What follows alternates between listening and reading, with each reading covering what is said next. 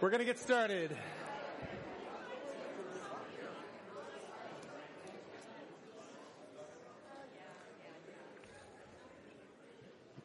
Wow.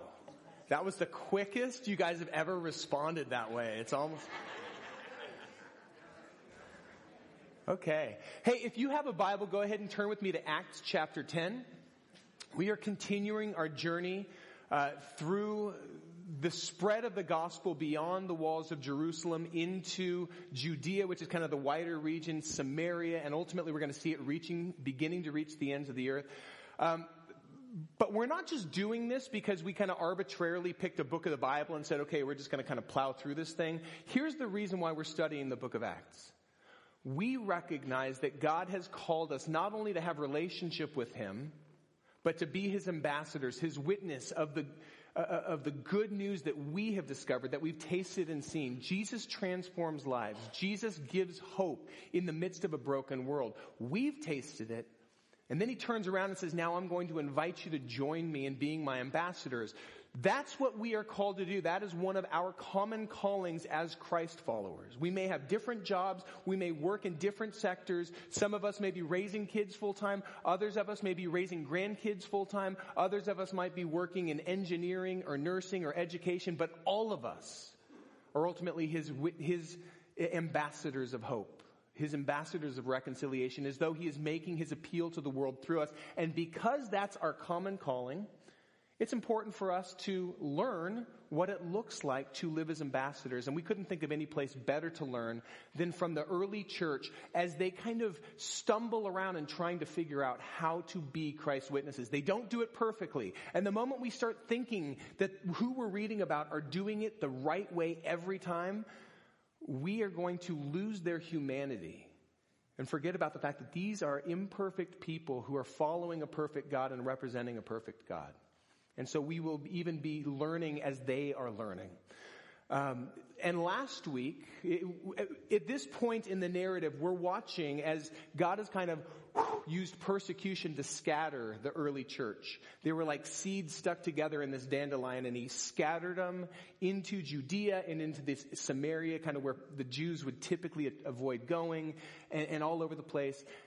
And Peter, one of Jesus' closest disciples, and one of the pillars of the early church begins to catch wind that the gospel's making inroads in places like Samaria and other places. And so he leaves the, the kind of relative safety of Jerusalem, travels north into Samaria. Let's go ahead and actually throw the, the map up on the board. And I don't have a laser pointer that works on this, so instead I decided to go analog today. Um, so, here's Jerusalem. It's on this spine of a mountain that you can't really see, but there's a mountain range that runs right through here, which is why every time people are like, let's go up to Jerusalem, if they're up in Galilee, which is up here, they're like, let's go up to Jerusalem because literally it's on a hill. You're always walking up to it. Here's the Dead Sea and there's this Jordan Valley that runs through this area. This region up here is Samaria. This is where the untouchables were, where people who, you know, like Christ followers didn't want to go or Jews refused to go. And that's where Peter first went. He went into Samaria and he began to see that the gospel was making inroads there. And then he took a, a hard left over to the Mediterranean Sea.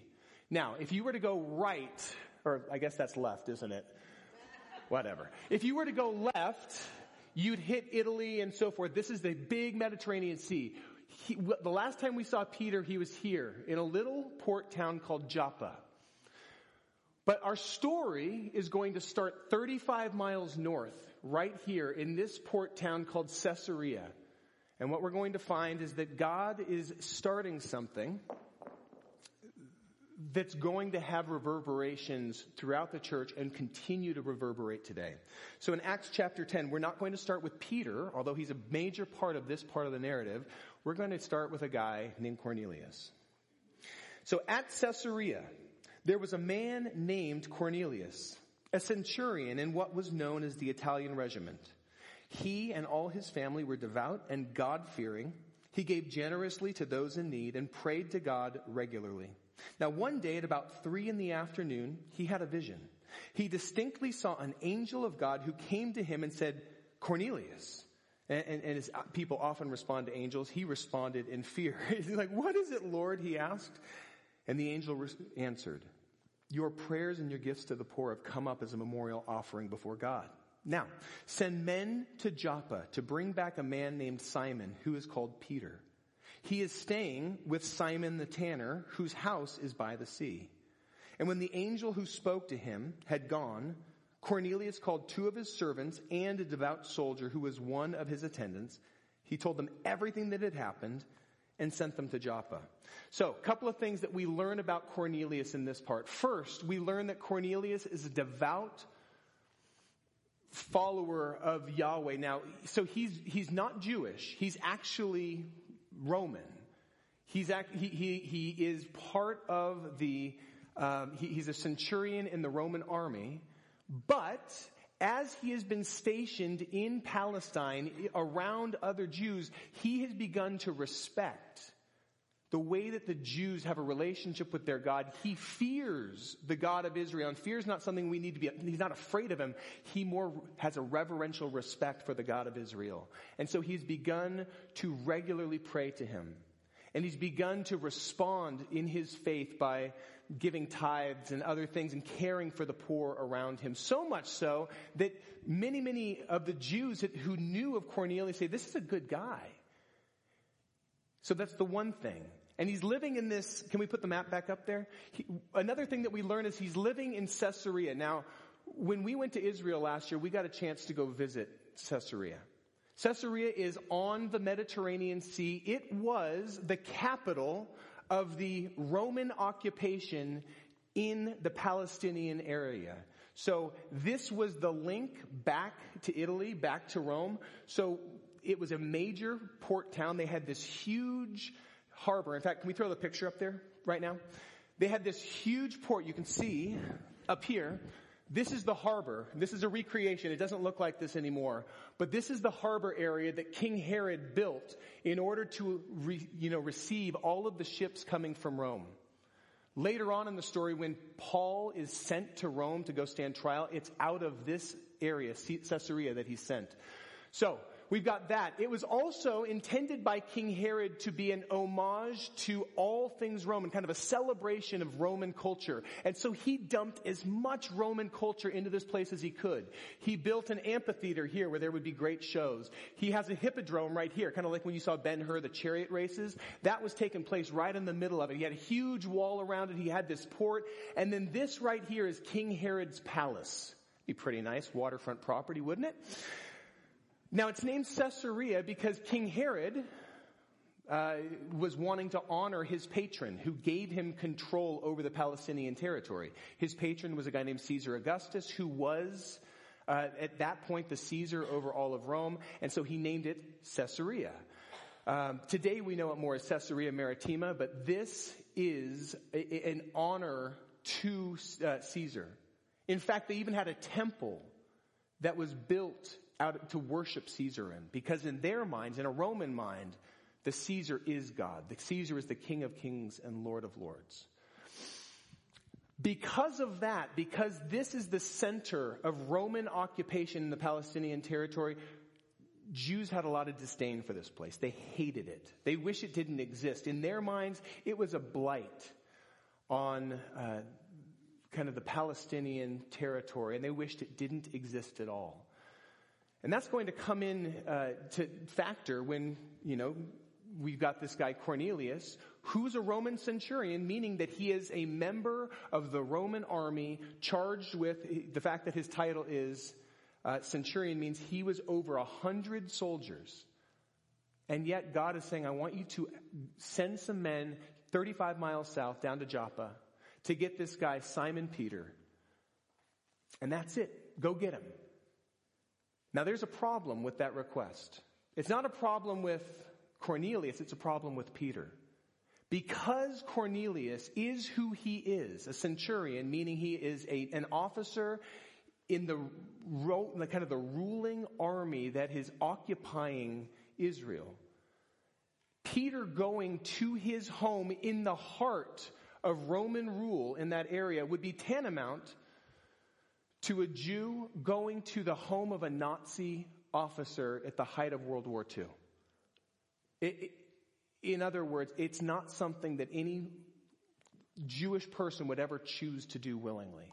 And that is why, as Cornelius responds by sending his delegation 35 miles south down to Joppa, God has to do some work on Peter so that he will be willing to respond positively. So let's go ahead and keep reading now in verse 9. About noon, the following day, as this delegation was making its way on their journey down to Joppa and approaching the city, Peter went up on the roof to pray. He became hungry and wanted something to eat. I get that around that time. And while the meal was being prepared, he fell into a trance. So as he's waiting, he's praying, and he has a vision. He saw heaven opened up and something like a large sheet being let down to earth by its four corners. Think of like a bed sheet or something that's being let down. In that sheet, it contained all kinds of four-footed animals as well as reptiles and birds. And then a voice told him, get up, Peter, kill and eat. Surely not, Lord, Peter replied. I've never eaten anything impure or unclean. And the voice spoke to him a second time. Do not call anything impure that God has made clean. This happened three times and immediately the sheet was taken back to heaven. Now what gives here? I mean, is Peter having this vision simply because he's hangry and, and, you know, he's just kind of like, oh, I want something to eat? Or is there something deeper? The reality is this has a lot to do with the fact that God is sending a delegation from Cornelius down to him. God is working on Peter's heart and he's doing so through this vision. Now we might not make that connection initially, but you have to understand the Jewish mindset. The Jews recognized themselves as a people set apart by God. It was part of their national identity. And one of the ways, in fact, one of the primary ways that they set themselves apart from all of the other nations around them was through their dietary laws. We call those dietary laws kosher laws. And they were set out in the second book of their Bible, in the book of Leviticus. It lays out a ton of rules of which animals are considered clean and which animals are considered unclean. The clean animals are totally fair game for you to eat on, kill and eat, have fun, they're, they're delicious. The unclean animals, which are typically things like that have split hooves like camels and they chew their cud, um, but also things like reptiles. All reptiles were no go. Don't eat reptiles and don't eat these certain birds. Those were considered unclean. And God explains in Leviticus chapter 20, these are His words. Let's listen to, to what God says to His people about why it's important for them to keep their dietary laws. He says this, I am the Lord your God who has set you apart from the nations. That word set apart means to be sanctified or holy other than them. You must therefore make a distinction between clean animals and unclean animals and between unclean and clean birds.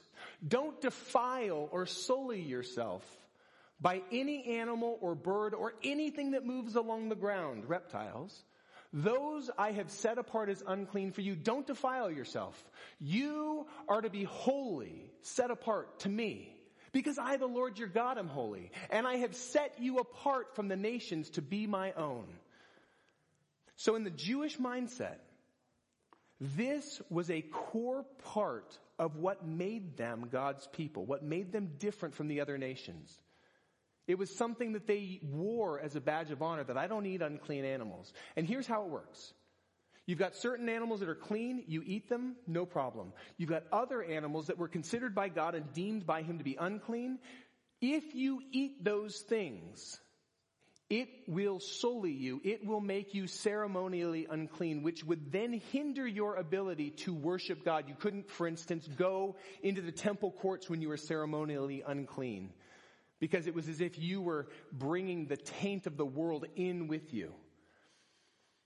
And so this was part and parcel of how the Jews' mind worked. But here's the problem, and this is a really, really big problem. They took those dietary laws that God gave them initially to set them apart from other nations. So they would begin to program their mind that, hey, I can't live like everybody else. I am intended to be a kingdom of priests, a holy nation, as if the way that I live my life is a beacon of hope pointing people to God. That's the way they were to live.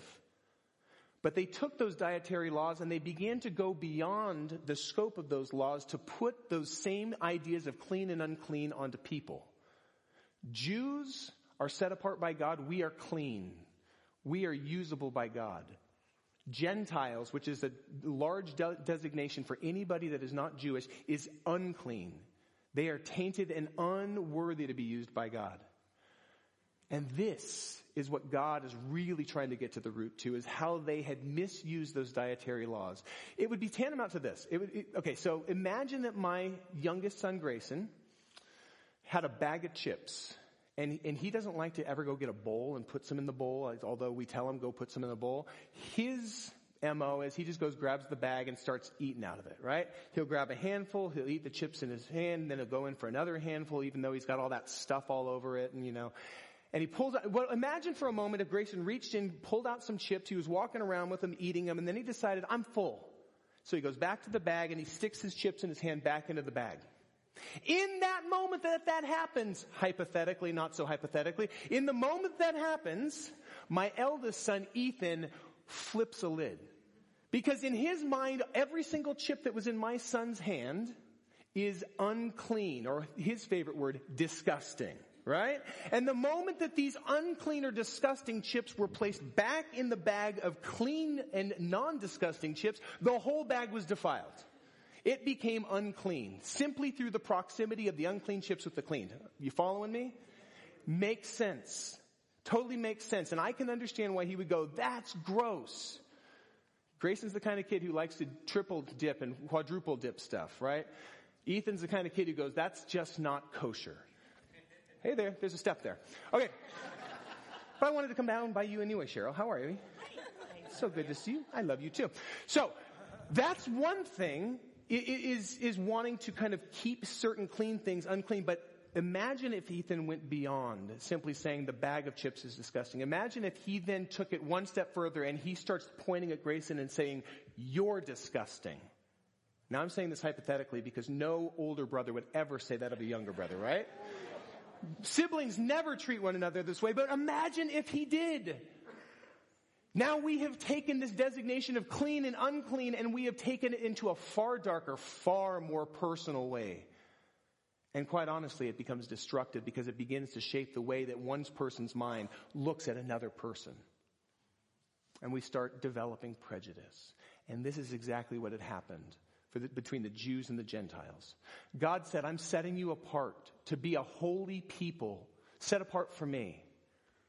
The way you live will be a testimony, a beacon of hope pointing other people to me. But instead, they had taken those kosher laws and they'd expanded upon them to the point where they started pointing at people and saying, you are unclean. You are disgusting. You are unusable by God and therefore we want nothing to do with you. And this is why God brings up this sheet. And when it falls down, it's full, you'll notice that it was full of both clean and unclean animals. All of them are kind of mixed together in there. The unclean chips with the clean chips, they're all in the same bag at this point. And then he says, Peter, kill and eat. And so it's understandable why Peter would go, oh no, no, no, no, no, no, I've never done that. My identity as your follower, as somebody is, who is honoring you, does that's disgusting to me to even consider that I would kill something that is considered by you to be unclean. But look at the way that God responds to Peter here. I love it. In verse 15, this vo- voice spoke, do not call anything impure or unclean that God has made clean. Peter, you have gone beyond your understanding and you have begun to designate people as unclean that I've never called unclean. And by that, he's not saying that they are holy to him. He's simply saying that they are not beyond redemption themselves. That they too are his image bearers. So don't write people off. Don't allow your prejudices to blind you from what I might want to do in their lives.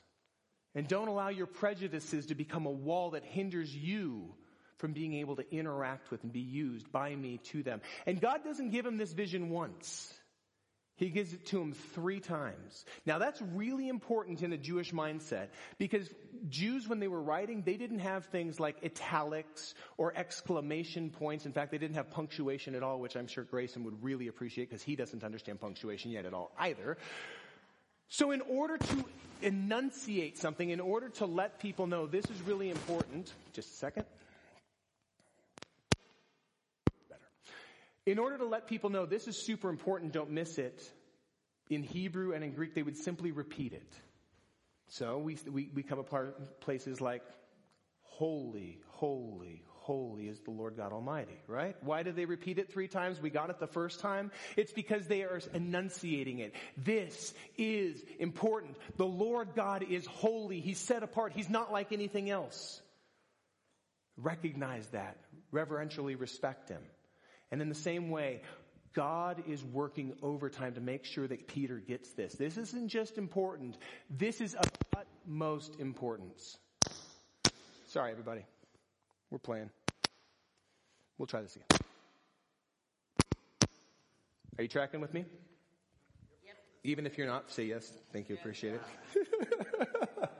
Whatever. So, so God is saying, Peter, get this. Now, as Peter is still thinking about this, because this must have absolutely flipped his lid. Something that he has held so deeply, that is so deeply ingrained in him. I mean, his view of the kosher laws are almost as deep as his prejudicial views of people who are not Jewish themselves. And God is trying to dig this one out, so he starts here. This becomes a means to an end, and the end is don't call food that I've made clean unclean. And now he's saying, no, no, no, don't call people that I have made in my image unclean and unusable by me. Because I can, can and plan to use them just as much as I can and plan to use you. So while Peter, this is verse 19, while Peter was still thinking about this vision, the Spirit said to him, Simon, three men are looking for you, so get up, go downstairs, and don't hesitate to go with them, for I have sent them. Peter went down and said to the man, Hey, I'm the one you're looking for. Why have you come? God bless you. The men replied, We have come from Cornelius the centurion. He's a righteous and God-fearing man who is respected by all the Jewish people, and a holy angel told him to ask you to come to his house so that he could hear what you have to say. When Peter heard this, he invited the men into the house to be his guests, which is a really good first step. Hey, come on in, because remember, Jews didn't associate with Gentiles. They didn't break bread with them. So this is a huge step in and of itself.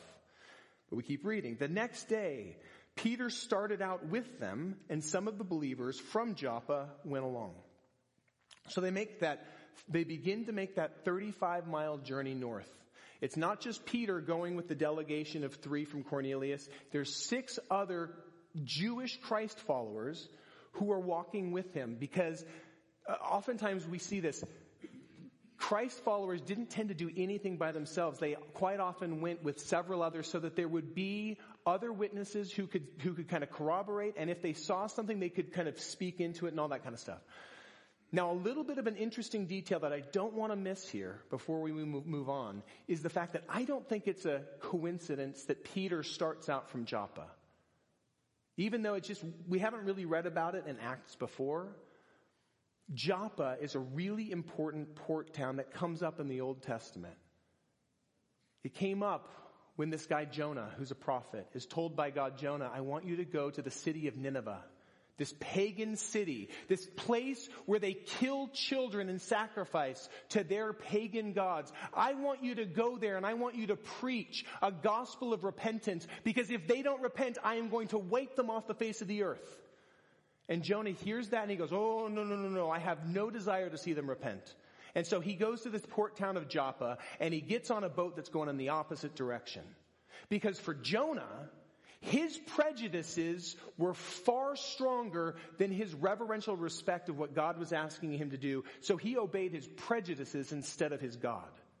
Now Peter finds himself in the same port town, and God is asking him to lay down his prejudices so that God can use him to do something new and to redeem a people that were considered in his mind unredeemable. And thankfully, Peter's trust and obedience to God, his fear of the Lord, outweighs his preconceived prejudices, and so he willingly goes. Let's keep reading in verse 24. The following day, it took, it took quite a while for them to get up to Caesarea. The following day, he arrived in Caesarea. Cornelius was expecting them, and he called together his relatives and close friends. Now, if you have a Bible and you're interested, underline that word relatives and close friends. Or mentally underline it. This is a crucial word. It's, it's, it's translated relatives and close friends in our NIV Bibles, but this is a single word in Greek. It's a word that we might be familiar with. It's a word oikos. Some of you are going, isn't there yogurt named that? Yes. Same word, oikos. Oikos means a person's sphere of influence. So for Cornelius, his sphere of influence was the people that were part of his community, his household, and kind of extended friendships. When we use the term sphere of influence, it is drawing directly from here. This whole conversation we've been having since January about being invested in our sphere of influence is based in large part off of this concept of somebody's household, the people that God has placed around them. And when we talk about our sphere of influence, this can be neighbors who live in close proximity. It can be our friends or our family members, whether it be people living in our own home or extended family. It can be coworkers or classmates. Or it could be people that you see at the park or see at the gym or see at the supermarket that you frequent regularly. Your sphere of influence is a God-given group of individuals we, we use the term 8 to 15. It's a, it's a little bit arbitrary, but we found that it's pretty consistent that all of us have 8 to 15 people that God has placed into proximity to us, that our lives are regularly bumping into, that we're regularly interacting with. So our lives are influencing them for better or for worse. And like these light bulbs, our lives get to shed light that help direct people towards God, or in some instances, if we're not intentional, it can maybe direct them away. I don't want to be anything like that person. I will never believe the same things they do, right? We have the potential to really damage people's perceptions of God in our oikos, or in our sphere of influence. Well, Cornelius, he too has an oikos or a sphere of influence, and his is comprised of his family that lives with him and maybe some extended family that are there in Caesarea, his servants, the people that work in his home, as well as his closest associate uh, soldiers, right? Because this is a man who is over a group of 300. He's got some other soldiers that are his attendants. One of his soldiers, he actually sent down to Joppa to bring Peter back. He and several of those other soldiers would have been in the room that night when Peter shows up. And what I love is he's brought them all together so that they can hear whatever it is that Peter has to share. So, the following day when Peter arrived, Cornelius was expecting them and he had called together his oikos, his relatives and close friends. And as Peter entered the house, Cornelius met him and fell at his feet in reverence. and, Peter, Peter made him get up and said, stand up. I'm only a man myself. Don't worship me. I'm not the focus. And while talking with him, Peter went inside and he found a large gathering of people, Cornelius' oikos, his sphere of influence. He said to them, well, you guys are well aware that it is against our law for a Jew to associate or visit a Gentile. Now this made me think, what law are you talking about, Peter? And I started searching through the Mosaic laws. There is no Mosaic law that says it is illegal for a Jew to associate with or eat with a Gentile. Now, the closest thing we get to it is God warning the Israelites when they're going into the promised land not to intermarry with the pagan people around them not because they are irredeemable, but because they have their own gods, their own customs, their own laws, and God is trying to preserve this fledgling seedling of a, a, a, nation that is going to be a beacon of hope. And he's saying, hey, don't do that because they'll lead you astray, which is pretty much what ended up happening.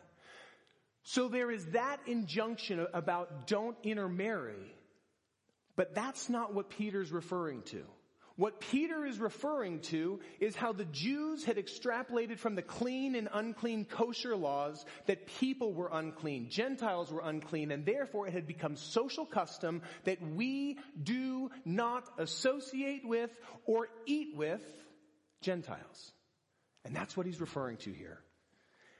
And what God has been working on his heart about is that he is not called to submit to the social custom around him in the way that he treats people. Rather, he is called to submit to the attitude of Jesus Christ. And remember, Jesus got in a ton of trouble from the religious elite.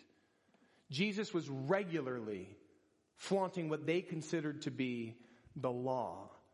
Because he would, he would, he would, he would eat with sinners and tax collectors. Ironically, the tax collectors are worse than the sinners in their minds, right? Not a lot has changed in our culture. Um, but he was regularly getting like his, the, the, the, Pharisees would come up to Jesus' disciples and go, why on earth does he do this? Doesn't he know that this is just disgusting? But Jesus goes, hey, listen, it's not the, the healthy that need a doctor, it's the sick, and I have come to help the sick. Or he, at one point, there was a prostitute that came and washed his feet with her tears. And the Pharisees are like, why on earth? Doesn't he know who this woman is? Doesn't he know what this woman does? And Jesus is like, my gosh, she's honoring me in a way that you guys never do. And I think one of the most powerful examples of Jesus flaunting clean and unclean laws is when there's a guy who is a leper, he has a skin disease that literally, according to Mosaic law, makes him ceremonially unclean. He would not have been welcomed onto the Temple Mount to worship God. And as Jesus is walking alongside, this guy re- cries out to Jesus, have mercy on me. And Jesus moves towards this man. And he easily could have spoken a word of healing over him, but instead he reaches out and he touches this man. He says, be clean. Be healed. And I think even more powerful than this man's skin disease being healed is the fact that in Jesus' touch, he was healing a part of him that had begun to feel like he was inhuman and unacceptable, that he was unclean. He was disgusting. And Jesus got in tons of trouble from the religious elite because he disregarded what they considered to be the law, the heart of God. And he said, no, no, no, you completely missed the heart of God. And what God is doing in Peter through this section is soul surgery. He's, begin, he's heart surgery. He's beginning to strip away the calluses of prejudice from Peter's heart so he can see the Gentiles the way God sees them. So Peter says in verse 28, you are well aware that it is against our law for a Jew to associate with or visit a Gentile, but God has shown me that I should not call anyone impure or unclean that we have overstepped when we have begun to point the finger and say disgusting, unusable. Now, here's what he is not saying. He is not suggesting that because Jesus came to earth and died for people's sins, that everybody is automatically cleansed, sin is no more, and it doesn't matter what anybody does, everybody is now clean. That's not what he's saying. What he is saying is that the foundation of our relationship with God has now fundamentally changed. It used to be, back in the old covenant, when it was about following the law, it used to be that Jews were set apart by God to be a holy nation. They had to adhere to certain rules, and there's a whole lot of them. The Ten Commandments is just the beginning. And all of these kosher laws, and these are the things that they do to set themselves apart. And the people who disregard them, the people who were raised as not Jewish, are kind of outside looking in. And they're like a light that is a beacon of hope to the world. But once Jesus is sent, there's a new covenant that's established in his blood on the cross. And now, all of those old dividing lines are abolished. There's no longer Jew and Gentile, slave or freedman. Everybody is on equal footing and everybody has the ability to be restored back into relationship with God through faith. So it's a leveling of the playing field. We're going to be playing with that concept a whole lot more as we continue through the book of Acts. We're going to talk about it a whole lot more next weekend. So please, let's just go ahead and table that for now. But it's important for us to get that God is doing some big kind of seismic shifting going on here. And he's starting with Peter, one of the heads, one of the pillars of the early church but it's going to have long lasting. And, and by the way, as a, as a Gentile myself, as somebody who was not raised Jewish, and I would imagine most of us in here, not necessarily all, all of you, because I know Frankie rock on baby. But, but some, most of us are Gentile. We have more in common in the way we were raised and more in common with our pedigree as Cornelius as opposed to Peter. And so I'm grateful for what God is saying to Peter here because it's talking about us. And there's hope that God can use people like us too. So God has shown me not to call anyone impure or unclean. So when I was sent for, I came without raising any objection. So may I now ask why you sent for me? What did you want? And Cornelius answered, well, three days ago I was in my house. I was praying at this hour at three in the afternoon. Suddenly a man in shining clothes stood before me. And he said, Cornelius, God has heard your prayer. He's remembered your gifts to the poor. So send to Joppa for Simon who's called Peter. He's a guest at the home of Simon the tanner who lives by the sea. So I sent for you immediately and it was good of you to come. Now, we're all here. Me and my whole oikos are here in the presence of God to listen to everything the Lord of God has commanded you to tell us. We're going to stop here this week. We're going to get into Peter responding and the gospel message next week. But I just, there's one thing that strikes me in all of this. And that is Cornelius obeyed God and not only obeyed God in sending for Peter, but Cornelius responded by bringing his whole sphere of influence together, even though he didn't know what Peter was going to say to him. He's never met Peter. He has no idea what message Peter's going to be bringing from God. All he knows is this message is from God to him. He wants to hear it, but he doesn't just want to hear it himself. He wants everybody in his sphere of influence to hear it the same thing. And this challenges me because what I recognize is my tendency is that I don't want to invite other people in my life into a conversation until I've worked through the conversation. Right? I want to have the answers before I ask the questions. That's how I've always operated life group is I kind of know what I'm, I would say and then I ask a question that I already kind of know the answer to. But that's really safe. It's a lot less safe when you ask a question and you don't know how you feel or you don't know the answer. And what I love about Cornelius and I truly respect about him is that he's willing to not only ask those questions, but he's willing to ask those questions with everybody that is being influenced by him, his family members, his servants, his uh, fellow soldiers that are under his command. He's willing to be in process as they are in process. And it makes me begin to think about these, these cards that we started handing out at the beginning of the year. And if you have yours, would you pull it out? And if you don't have one, I put a few extra in the seat backs in front of you so that you guys can reference these things. I just want to talk really briefly. We have spent a large amount of time talking about the first two steps of our sphere of influence cards. Step one is simply to identify the 8 to 15 people that God has placed in our sphere of influence. Step two is to begin to pray for them on a regular basis, by name. Because that prayer begins to change the way we think about them. It begins to change our availability. But I think that Cornelius really models the last three steps for us in a way that's extremely important for us to get. Step three is that we would simply begin to invest our lives into those individuals that God has placed us in proximity to. The word that comes to mind is that we would be interruptible, right? Because we're all busy. We've all got lots of places we need to be. But when you're walking along the street like I do, with my dog. I'm on my way to Harper Park or I'm on my way back home and I've got stuff to do. But when I see one of my neighbors like Tom sitting out front of his house or, or, you know, Mike with big guy, uh, you know, on the other side of the street, I'm finding myself stopping a whole lot more than I used to. I'm interruptible. And there are conversations that take place out of that. Or this week was a great example. I've got a little brother, Tyler, who is part of my sphere of influence.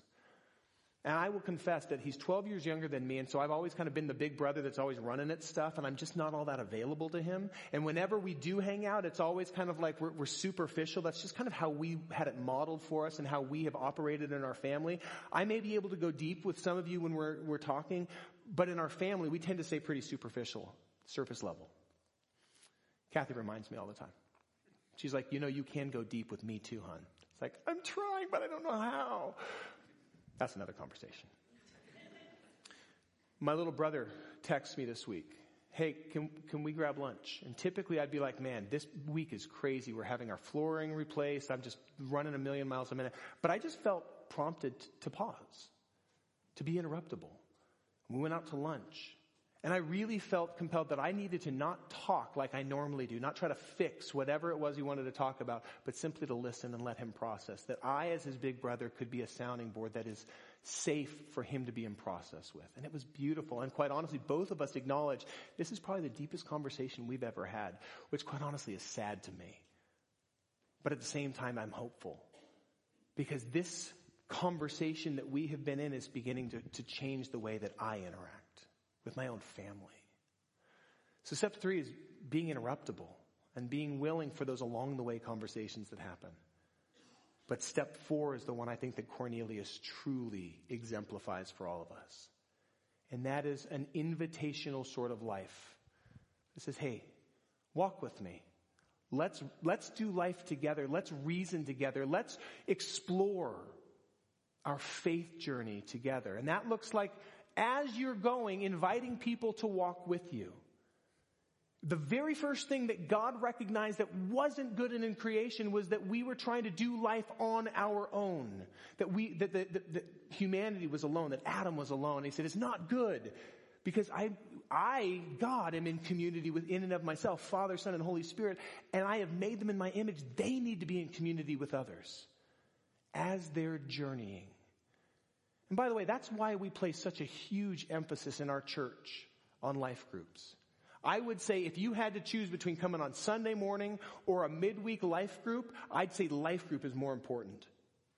Because this is more of a monologue. As much as it's kind of, you know, I, I don't want it to be. This is more of a monologue. That's a dialogue.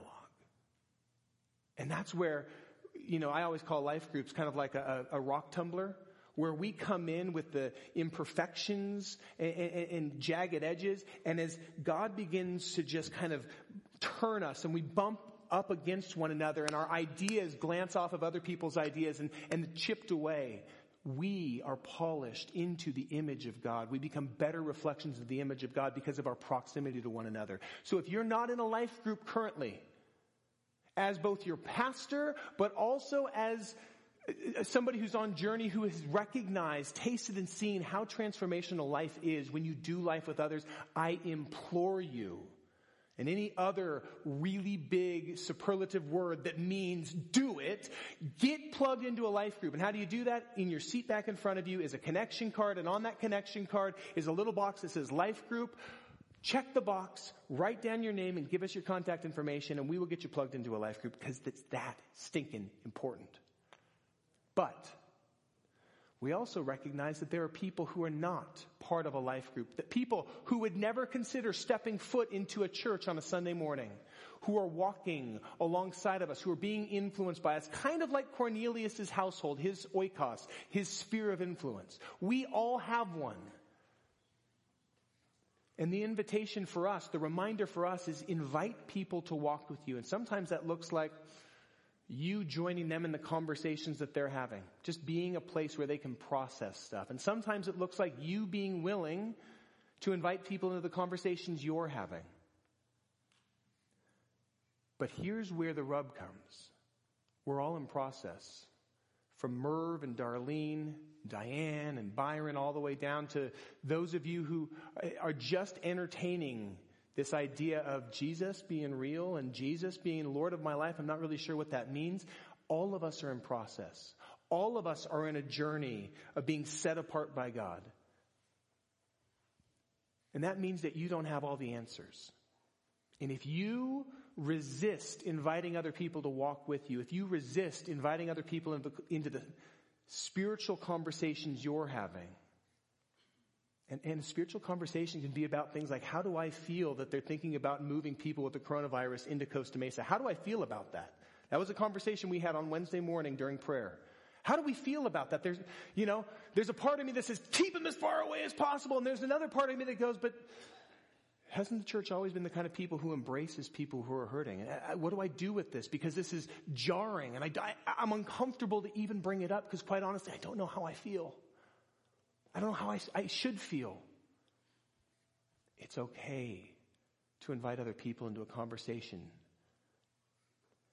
But if you are going to wait until you have all the answers, then I gotta warn you. You may, you may never invite anybody into a conversation because you may never get to a point where you feel confident. And your spiritual journey may be a very, very lonely one. And there will be times where people will ask questions that you simply don't know the answer to. And if that happens, I've got, I've learned a really good response when I don't know the answer. I'm going to give it to you free of charge. You just say, I don't know. It's amazing. Like, how do you feel about that? I don't know. I've really been grappling with this. Well, how do you, how do you raise children that don't talk back? I don't know. I'm in process. Pray with me. Like, I honestly need to learn. What do you, you know, have you learned anything? Cause we love our kids and we don't want to kill them, but sometimes I wanna, right? Hypothetically speaking, okay? Don't call CPS on me. Um, and if somebody raises a question you don't know the answer to, please don't feel like you have to, to make up an answer. Tell them I don't know but use it as an opportunity. I don't know, but I want to, I want to find out too. So how about we look into our answers and, and, and, we'll talk next time we talk. Let's, let's compare notes and then go and spend some time in God's word, looking maybe in your concordances, see if scripture says anything about it. Maybe listen to a podcast from somebody who has a Christian worldview that can speak into that for you. Maybe it's reaching out to somebody in your life group who's several steps further along in their own faith journey than you are and processing with it. Maybe it looks like coming in and you got that connection card in the front and say, hi, I have a question for the pastors and you write your question down or email it into us, pastor at lighthousecommunity.com. Email us your question. Jeff and I would love to grapple with you with it, but we also reserve the right to say, I don't know, because we also are in process and we don't want to pretend that we've got all the answers. But the beauty of Cornelius is he recognized that he was in process, which is why you have step five, by the way. As you're inviting people to walk alongside of you, you're going to begin to recognize, man, I have some growing I still need to do. We all do. So now you begin to reinvest yourself in continuing to grow in the Lord. And as you're doing that, invite people to walk with you, even as you're in process. I've got a couple of extra minutes, and so here's what I want to do. I want to play a, a, a short video for you of somebody sharing a story of how God has been using them to live an invitational life in our community. And you've seen this one before if you were here about a month and a half ago. But I think given the conversation that we've had today, it will help flesh out our understanding of what's really going on. So Vic, can we go ahead and play that video?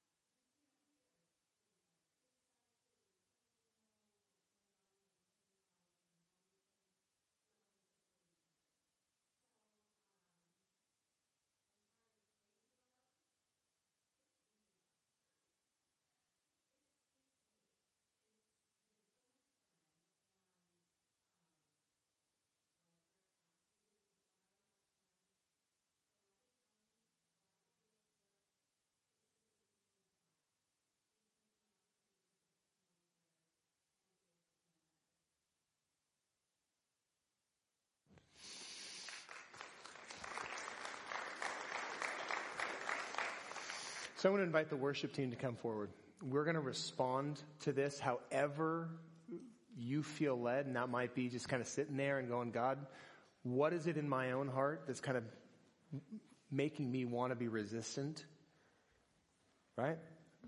This, this, this seems scary to go and, uh, you know, I don't want to get a dog. You really do. It really is the best ministry. They, and your dog will minister to you. But I just want to, I want to end with a question. Can we throw it up on the board here? Here's the question I want you to consider as we go into a time of worship. Are you living an invitational life? Are you inviting the people that God has kind of sovereignly placed in your sphere of influence to walk with you, even though you don't have all the answers, even though you are still in process, are you willing to invite people into the messiness of your life? Because I will tell you this, the last thing that the world needs is a bunch of snake oil salesmen or used car salesmen who would never drive the vehicles that they're trying to pawn off, who would never actually live out of the philosophy that they are trying to present. What the world needs to see are men and women who are in process, who are living messy lives, who don't have it all together, who sometimes get in an argument with their spouse, who sometimes yell at their kids, who sometimes just have a bad hair day, whose houses aren't immaculate.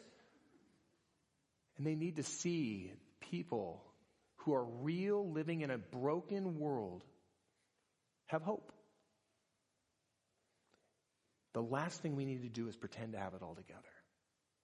But as you are in process, are you living an invitational life? Just consider that as we spend some time worshiping our God together.